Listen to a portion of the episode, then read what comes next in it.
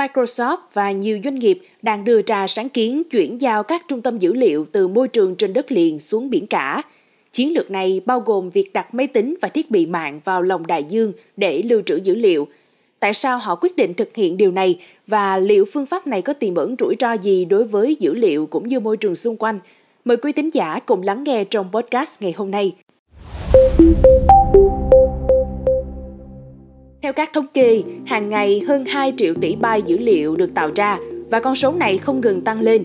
Có thể quý tín giả đang tự đặt câu hỏi rằng với lượng dữ liệu khổng lồ như vậy, chúng ta sẽ lưu trữ nó ở đâu? Mặc dù theo một cách nào đó, dữ liệu tồn tại trên internet hoặc trên đám mây, nhưng về mặt vật lý, nó thực sự được lưu trữ và truyền đi trong mạng lưới của hàng nghìn trung tâm dữ liệu trên khắp thế giới.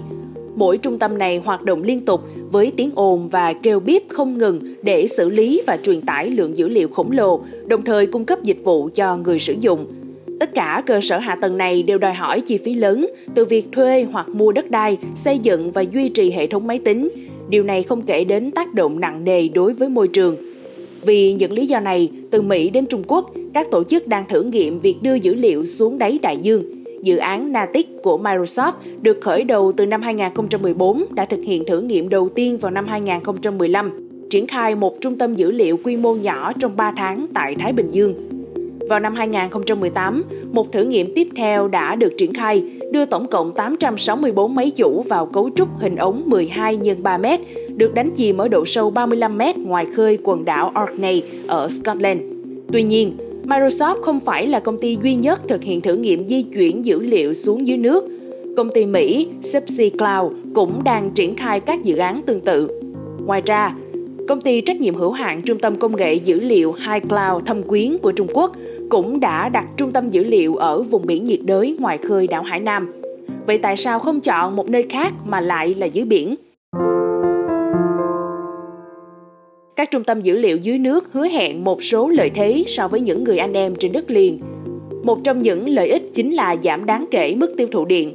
Theo cơ quan năng lượng quốc tế, các trung tâm dữ liệu hiện tại tiêu thụ 1 đến 1,5% tổng lượng điện sử dụng trên toàn cầu, với khoảng 40% được dành cho việc làm mát. Các trung tâm dữ liệu dưới đáy biển có khả năng tản nhiệt ra môi trường xung quanh một cách hiệu quả.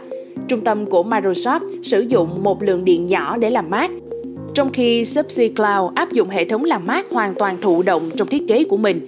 Thí nghiệm của Microsoft còn chỉ ra rằng trung tâm dưới nước có độ tin cậy cao hơn, tỷ lệ lỗi của máy chủ ở mức dưới 20% so với các trung tâm dữ liệu trên đất liền. Điều này là do nhiệt độ ổn định dưới đáy biển và thực tế là oxy và độ ẩm đã được loại bỏ khỏi các ống chứa máy chủ, giảm sự ăn mòn của các bộ phận. Không khí bên trong ống đã được thay thế bằng nitơ để ngăn cháy xảy ra sự vắng mặt hoàn toàn của con người cũng đóng góp vào độ tin cậy cao, ngăn chặn khả năng xảy ra lỗi do con người. Thêm vào đó, việc di chuyển trung tâm dữ liệu ra biển giúp làm tăng khả năng ngăn chặn tin tặc hoặc hành động phá hoại, cũng như giải quyết các mối lo ngại về chủ quyền dữ liệu một cách dễ dàng hơn. Cuối cùng, việc xây dựng trung tâm dữ liệu dưới nước cũng mang lại chi phí thấp hơn là một điểm lợi thế đáng kể.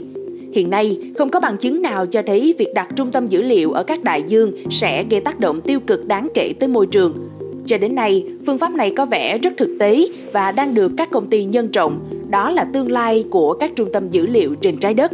Quý tín giả nghĩ sao về ý tưởng này? Hãy cho podcast Báo Tuổi Trẻ biết dưới phần bình luận nha.